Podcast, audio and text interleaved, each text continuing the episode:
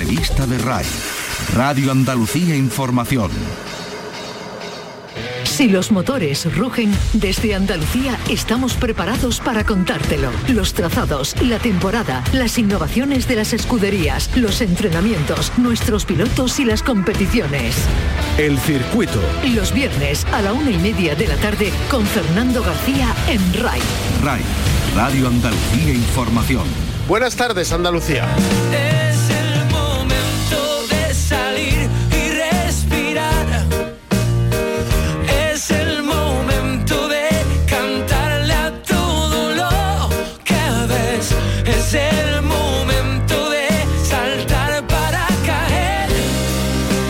Es este el último programa del año y vamos a hacer balance un poco de lo que ha acontecido hasta este momento. Ya hablamos en el anterior programa de la actualidad del mundo del motor en Andalucía. Vamos a repasar ahora los mundiales de motociclismo y de Fórmula 1, pero lo vamos a hacer, como viene siendo habitual, con pilotos andaluces. Eh, con pilotos que lo fueron. Eh, fíjense, nuestro protagonista eh, fue campeón de Andalucía de karting en el año 89. Pero este aquí que hasta el 2012 estuvo participando y compitiendo en el mundo del automovilismo, de las cuatro ruedas. Eh, tiene eh, una parte de su trayectoria vinculada al circuito de Jerez, es natural de Jerez, es andaluz y además debe estar muy contento porque hoy se cumplen seis años desde que fue trasplantado de médula. Y como lo primero es lo primero y lo más importante es lo más importante, vamos a saludar ya dándole la enhorabuena a Sergio García. Sergio, buenas tardes. Muy buenas tardes, Fernando. Qué alegría oírte. Igualmente. todo en este día. Igualmente. y, este oírte bien, porque estás bien, ¿no? yo siempre bromeando, como decimos por allá abajo, últimamente estoy para mojar pan, Fernando. por suerte y gracias a, todo, pues estoy como prácticamente como un chamán. Hoy se cumple seis años del trasplante de médula, que desde aquí animo a todo el que pueda hacerse donante y bueno, estoy, como yo digo, celebrando mi victoria y celebrando la lucha de, muchos otros. Bueno, eh, ¿cómo fue, no? Vaya navidades de, hace seis años, ¿no? Fíjate qué día para, para hacerte el trasplante.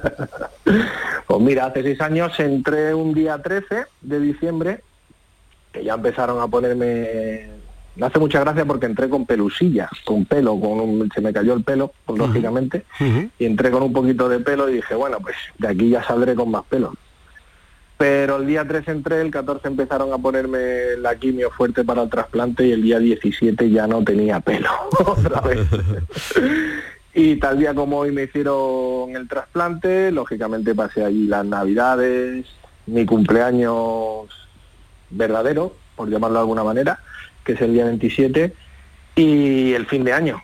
Pero bueno, me hicieron un buen regalo de Reyes, el día 5 de enero de 2016, pues me enviaron a casa. Con cuidado, pero para casa. Y en el Sergio García eh, persona y en el Sergio García profesional hay un antes y un después de esas navidades, ¿no? Pues lógicamente sí. Al final yo a nivel, bueno, no, no, solo a nivel deportivo, sino a nivel personal, cuando te pasan este tipo de cosas, pues la vida te enseña que no es lo que tú creías. Yo siempre tengo una frase que la gente se ríe, que yo digo, yo mi ego lo dejé abandonado eh, en la sexta planta del Hospital de la Paz, aquí en Madrid.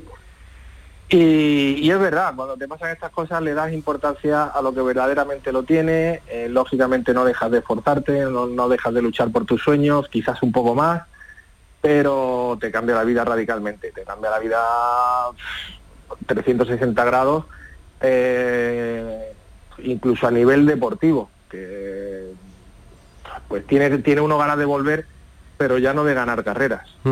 Que siempre ganas ganas de ganar carreras, siempre se tienen, ¿no? Pero cuando eso te pasa con una edad, en mi caso lo que he intentado es volver a las carreras para ayudar. hacemos eh, todos los años, que ahora por culpa del COVID no lo podemos hacer, que es una jornada solidaria en algunos circuitos en los que, pues por suerte sigo teniendo muchos amigos en competición y le damos a los niños que hayan pasado por la enfermedad, eh, por el cáncer y estén recuperados, pues le damos vueltas en Ferrari, le damos vueltas en Radical, en prototipos, en Porsche, en, en coches de competición. Al final es te hace cambiar la vida y la forma de verlo y lo que me ha apasionado durante toda mi vida, lo único que quiero es que esos niños, porque siempre digo lo mismo, hay un vídeo que corre por ahí, que todos los niños del mundo alguna vez han soñado con ser piloto o han arrastrado un coche sobre el suelo. Entonces, mm, esos 10 minutillos, esa media hora o ese día que, estén con nosotros, eh, para mí es mucha, mucha más victoria que todos los campeonatos que he ganado. Aunque sí es verdad que te cambia la vida por completo. Tu gran carrera la ganaste hace seis años. Por supuesto. Y la más larga, ¿eh? Y la más larga, sí, sí. ¿Quién te lo iba a decir, no? Tantas cosas, ¿no? ¿Quién te iba a decir tanto, no? Bueno, decíamos, Sergio, que, empezaste ganando el Campeonato de Andalucía de, de karting en el año 89 ha llovido desde entonces. Pero después de, ese momento ha habido ahí, eh, digamos, una relación de amor, no sé si de amor-odio con el automovilismo que, se mantiene, aunque en, en, diferentes niveles, hasta este momento. Sí, no, yo, yo siempre, eh, yo he nacido en el motorsport. Es que yo cuando, cuando nací mi padre ya competía, ya llevaba 20 años compitiendo en campeonatos regionales eh, y alguna carrera del nacional. Y mi padre cuando me regaló, yo siempre tengo una frase que es que mi padre no me regaló un car cuando tenía 7 u 8 años, mi padre me regaló un estilo de vida. Al final cuando eh, estás inmerso en el motorsport y te apasiona tanto, es tu estilo de vida.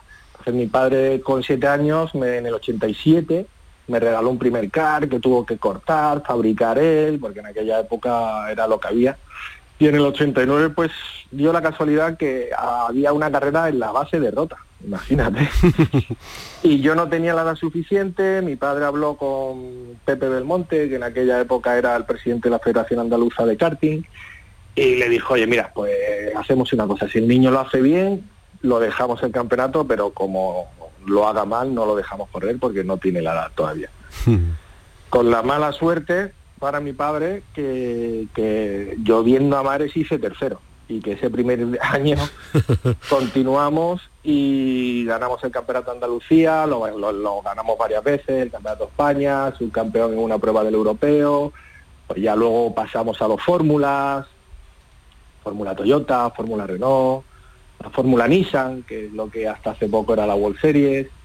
Ya en el 2000, cuando, porque la Fórmula Nissan en aquella época era la antesala de la Fórmula 1, que desde ese campeonato eh, pasó a la Fórmula 1 Fernando Alonso, eh, posteriormente eh, pues creo que Kubica, eh, Vettel, unos cuantos pilotos, no lo hicimos del mal del todo, mal del todo, quedamos octavos, que no está mal para el presupuesto que teníamos y un equipo relativamente nuevo en ese campeonato. Y luego pues pasamos a los GTs, donde estuve varios años piloto Porsche y este último año pues hicimos el Mundial del 2012, el Mundial con Maserati. Y bueno, ya desde entonces pues el automovilismo ha cambiado tanto y lo dejamos, monté mi propia empresa, mi escuela de pilotos, y en el 2000, justo antes de, enfermar, eh, bueno, de enfermar, de sanar, pues ya empecé a trabajar en una multinacional, siempre una multinacional de, de, neumáticos. Eh, por lo tanto, mi vida siempre ha estado vinculada no solo al motorsport, sino a, la automoción en general. ¿Y en estos momentos a qué te dedicas?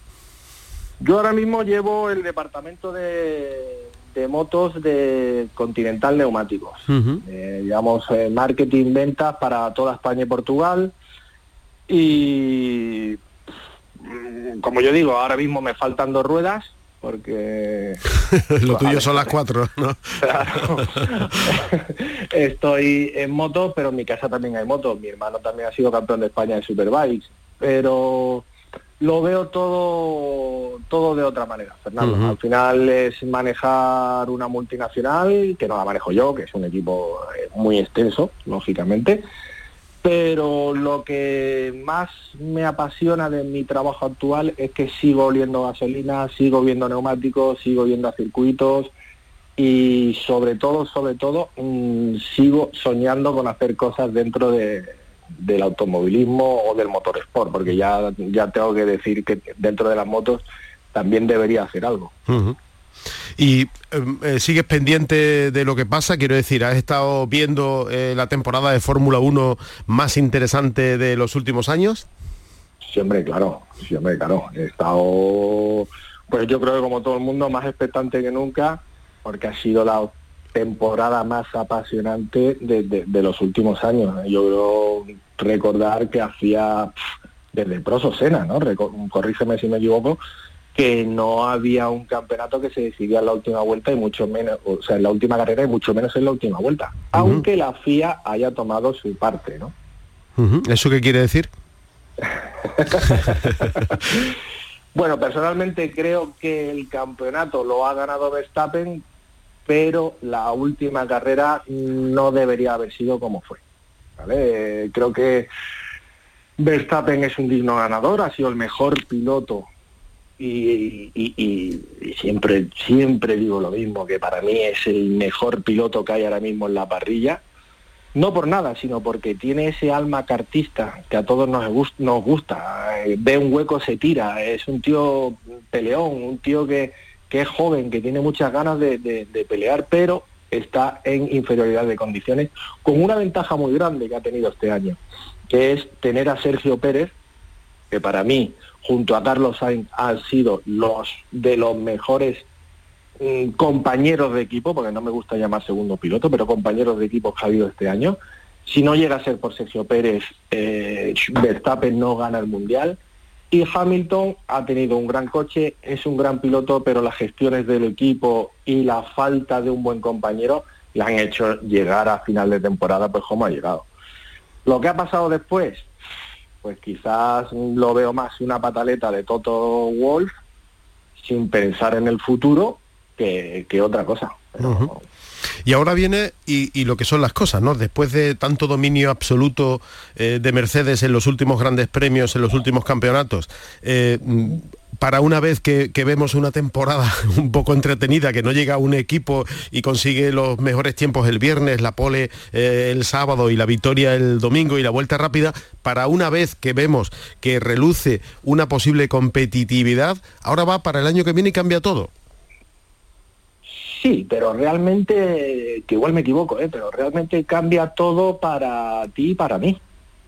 Los presupuestos de los equipos sigue siendo Mercedes el que más tiene, eh, al final los presupuestos y el trabajo y la gente y el equipo que hay atrás siguen siendo los mismos, o sea que los mejores seguirán siendo los mismos. o sea que, tú ¿eh? vaticinas más o menos que los que están arriba van a seguir estando. Yo creo que el año que viene eh, el campeonato será un poco más reñido, pero si el equipo Mercedes lo hace medianamente bien, volverán a ganar. ¿Por qué? Porque tienen a Hamilton, siete veces campeón del mundo, que es un pilotazo, digamos lo que digamos, es un pilotazo y además tienen el año que viene a Russell, que por cierto su novia es de Jerez, eh, como segundo piloto. No creo que Russell está al nivel de, de, Hamilton como piloto. No creo que el primer año quiera meterse en problemas y deduzco que lo que quiere hacer este primer año es ayudar al equipo para que Hamilton, que dentro de dos, tres años se retire, quede como primer piloto. Quiero decir que al final estarán ahí, ojalá haya más, más, luchas, esperemos que Sergio se, se acople un poquito más, Checo Pérez se acople un poquito más al Mercedes, que por lo, por lo oído es el coche más complicado de, de funcionar, pero el equipo como equipo funciona perfectamente y cada uno tiene el rol que que tiene bastante bien aprendido. Pero yo creo que no va a haber demasiados cambios. A lo mejor lo que hay es un poco más de luchas, porque este año no nos, no, nos engañemos, las luchas han sido la mayoría de veces por fallo de Mercedes, fallo de, de, Hamilton y porque Verstappen es muy bueno. O sea que, que, la victoria de Verstappen este año no, no es un espejismo. No, es una victoria trabajada desde la primera carrera. Al, final, eh, desde la primera carrera han estado, han tenido muy claro que si no lo hacían como lo han hecho, no iban a ganar nada. Y también hay que tener claro que los que conocemos un poco la trayectoria de la familia de Verstappen, porque la madre de Verstappen competía conmigo en Cars, Sophie Kumpen, y el padre, todo el mundo sabemos quién es. El padre lleva años, años peleando para que a su hijo no le pase lo que a él le pasó con Schumacher. Josh, el padre de, Max, era un pilotazo, pero tuvo la mala suerte de coincidir con Schumacher en Benetton donde se hizo un equipo a imagen y semejanza de, de, Schumacher. Entonces eso es lo que eh, el padre de Max ha luchado desde que entró en Red Bull, hacer un equipo a imagen y semejanza de su hijo, lo han conseguido y han conseguido su objetivo, que es campeón del mundo. y dime algo de Carlos Sainz. Un pilotazo, Fernando. Aquí al final siempre España es lo que es.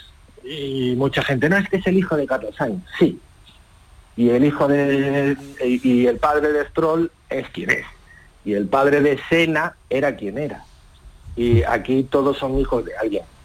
Lo que pasa que aquí Carlos Sainz eh, lo conocemos porque el padre es Carlos Sainz el matador. Pero Carlos Sainz hijo es un pilotazo. Si no no estaría en la Fórmula 1 y mucho menos en Mercedes. Ha hecho creo que es un piloto que hace su papel a la perfección. Su papel es ir sumando puntos dar información al equipo y lo hace carrera tras carrera. Y de hecho es el primero mm, de, los demás, por llamarlo de alguna manera. El primero de los demás ha quedado por delante de su compañero de equipo, al que tenían como primer piloto de Ferrari, pero es muy complicado tener a Carlos Sainz como, como coequipier. Eh, Carlos Sainz es un tío que trabaja duro, que no da problemas, que es un gentleman de la Fórmula 1, que los aficionados de antes de la Fórmula 1 es lo que nos gusta, un señor que no se mete en problemas y que además hace buenos resultados. Para mí es un temporadón de Carlos. ¿Y, lo que viene? O sea, ¿le, auguras eh, avance de, cara a la temporada que viene con el Ferrari? Es que el problema que podemos tener el año que viene es que este año lo ha hecho muy bien, Fernando. Es que es el primero de los demás es que ha quedado por delante de los dos McLaren, ha quedado por delante de, Es que yo creo que ya quedar por delante de Red Bull y de Mercedes lo va a tener muy complicado. Yo creo que con que se mantenga ahí, incluso sexto, que, y, venga, vamos a meter a Leclerc quinto, pero es que al final Mercedes y Red Bull es lo que es, y mejor que este año, ojalá Carlos pueda hacerlo, pero con que haga lo mismo que ha hecho este año, seguirá haciendo un temporada. Y hemos visto a Fernando Alonso, después de siete años, subir al podio. Eh, la misma pregunta, ¿era un espejismo o, le podemos ver en algún gran premio ahí un poco arriba? Fernando, Fernando es un crack, lo ha sido siempre. Yo a Fernando lo conozco desde el año 92 y siempre ha sido un crack. Y ahora corre con la ventaja de que tiene, pues, si yo tengo la edad que tengo, que no la voy a decir, Fernando tiene que tener 41. 41. Y eso juega a su favor. Como ya el otro día las declaraciones son declaraciones de un, sobrado, de un tío que sabe perfectamente dónde está, digo sobrado en el buen sentido. ¿eh? Un tío que sabe perfectamente dónde está, que sabe perfectamente lo que tiene que hacer, lo que tiene que decir, cómo moverse y Fernando, mm, pues como él dice, tiene un plan que la frase me llama mucho la atención porque todos tienen que tener un plan, pero Fernando ha hecho un plan del plan, no sé si me explico. Sí, sí. ¿Eh? Ha, hecho que todo el mundo podamos tener paciencia con ese plan. Eh, ha trabajado como nadie porque, mira, esto vuelve un poco a lo que yo te decía antes del hospital. Llega un momento en la vida, eh, te pase una cosa u otra, en el que el ego lo apartas, por lo que sea. Y yo creo que Fernando está en ese punto, está en ese punto de decir, oye, yo he conseguido ya todo lo que he conseguido, lo que quiero es disfrutar, hacerlo lo mejor que sé, que no es nada mal, y ayudar y que yo quede, porque ya él sabe que no va a ser el piloto con más mundiales de la historia, lo tiene claro. Está claro. Y entonces, no sé si Fernando es un crack. Si te queda tiempo para ver las motos. Hombre, claro. Sí, ¿no? Tengo que decirte que las veo Mm, con más pasión que la Fórmula 1. sí, hombre, además en casa, pues como te como tú bien sabes, mi hermano pues tiene un equipo de competición, el SBK, ha competido en motos. en mi casa yo creo que gustan más las motos que, Que los, los coches, coches. pero mi madre trabajaba en el hospital en, eh, en la planta de traumatología. Entonces imagínate si entraba una, una moto por allí. pero mira, las motos yo creo que es un campeonato con mucha más pasión que la Fórmula 1, pero cada vez creo que se están equivocando en meter tanta aerodinámica. Pasa como con el mundo de los rallies. ¿Sabes? Tanta aerodinámica, ¿para qué? Si lo que el espectador quiere ver es mm, carreras, tíos adelantándose. eh, Espectáculo. Espectáculo, ¿sabes? Al final, ¿qué pasa con la Fórmula 1 con tanta aerodinámica? Pues que a menos de un segundo no puedes ir detrás de un tío. En la moto, hostia, no pasa tanto, pero si te fijas cada vez hay más aerodinámica. Pasa claro, no es lo mismo una carrera de sprint de 10 vueltas, que ya se ha demostrado en la Fórmula 1 también, que una carrera de 60 vueltas. El Mundial de Moto, pues está feo decirlo. Eh, nos ha venido bien que Márquez eh, no haya corrido. Igual que nos vendría bien que Hamilton se fuera, solo por el espectáculo. Bueno, A nadie tenemos, le gusta ver. tenemos sustituto ya para Márquez, ¿eh? ¿A quién te refieres? ¿A Fabio? A Pedro Acosta. Ah, bueno, sí. Bueno, pero tengamos paciencia, no le pongamos al chaval. Eh, sí, sí, sí, sí, sí, está clarísimo. Pasa que tú me conoces bien, Fernando. No me gusta meter mucha presión, pero... Y que lógicamente lo que nosotros digamos no le va a meter ninguna presión a Pedro. Claro, porque probablemente ni me oiga. Pero tiempo al tiempo, ¿no? Pero tiempo al tiempo. Tiempo al tiempo porque un tío muy bueno y un tío va muy bien. Y esto que te voy a decir, habrá gente que, que no estará de acuerdo conmigo. Pero cuando te haces daño, el cerebro cambia. Mira, Pues el otro día hay en, en una plataforma de internet hay un, una serie de vídeos que se los recomendaría a cualquier apasionado del motor, que es el- la vida de Checa que va al Mundial ahora, a Dakar, perdona. Sí. Y hay una imagen al principio del primer capítulo, que ya os digo que os, os lo recomiendo, cómo hasta la mirada de Checa cambia eh, antes y después de su famoso accidente en Donington. Hasta la mirada le cambia. Y la forma de actuar en pista es completamente distinta. Además, yo creo que a todos nos ha pasado. Tú mm, haces algo y cuando haces, ya te haces daño, porque todo el mundo, todo piloto consciente que te puedes hacer daño, pero cuando te haces daño de verdad, dices, quieto, me puedo tomar la carrera de otra manera hacerla de otra forma y conseguir los, mismos resultados.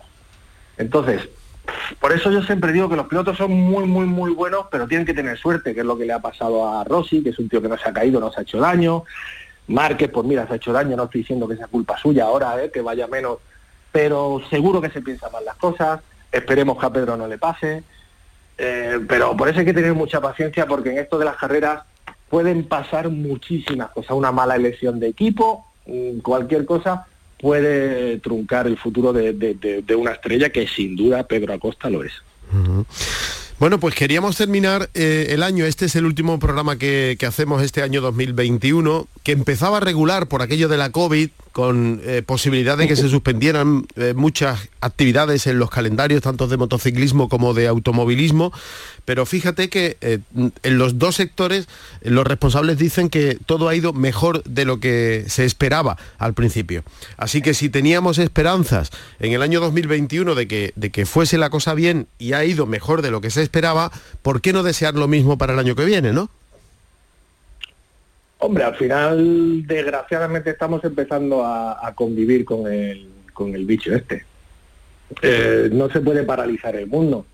Hay que tener mucha precaución, sobre todo en mi caso, eh, pero no se puede paralizar el mundo. Yo creo que el año que viene todo seguirá, esperemos que haya público, esperemos que Jerez se llene eh, y, y que se hagan actividades como siempre y que esto, pues, hombre, que vaya pasando y, y que sea cada año. Cada año tiene que ser mejor, Fernando. Si no, el año no merece la pena. Pues queríamos celebrar contigo eh, la Navidad y queríamos celebrar contigo este sexto aniversario desde que te hiciste el trasplante de médula. Queríamos recordar un poco tu pasado y queríamos hablar también de las impresiones que tienes sobre el futuro. Ha sido un placer, Sergio, eh, volver a hablar con un andaluz que sigue vinculado a lo que ha sido es y seguirá siendo su pasión. El mundo de las dos y de las cuatro ruedas, que no se nos queden dos por el camino, son dos y después cuatro.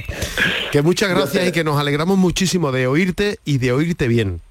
Te lo agradezco mucho, Fernando. Aquí me tienes para lo que haga falta y ojalá, como tú bien dices, que en Andalucía tengamos la misma cultura del motor, ya sean motos como en coche, que no se quede solo en una prueba del Mundial de Motos. Ojalá, ojalá. Que, nos lo merecemos, nos lo merecemos los andaluces. Ojalá, un abrazo fuerte y cuídate mucho. Igualmente, un abrazo Fernando, gracias tío. El circuito con Fernando García en RAI. Así acabamos este último programa del año, del año que también acaba. Empezamos mal, con dudas sobre cómo iba a transcurrir el 2021. Veníamos del 2020 con cancelaciones y con anulaciones de numerosas pruebas, pero al final la temporada, tanto en motos como en coches, se ha cerrado este año siendo lo más parecido a la normalidad. Es más, en algunas categorías mejor que lo normal, con más licencias y con más pruebas. Es un buen presagio de lo que está por llegar. Ojalá el coronavirus no vuelva por sus fueros. Para eso tenemos que poner de nuestra parte cuidado, cuidado y mucho cuidado. No nos confiemos. Volveremos el año que viene con toda la actualidad del mundo del motor. En nombre de todos los que hacemos el circuito, le deseamos una feliz Navidad y un próspero año nuevo, mucha salud y mucha suerte. En la realización estuvo Álvaro Gutiérrez. Si van a salir a la carretera, mucha precaución y no se olviden de ser felices.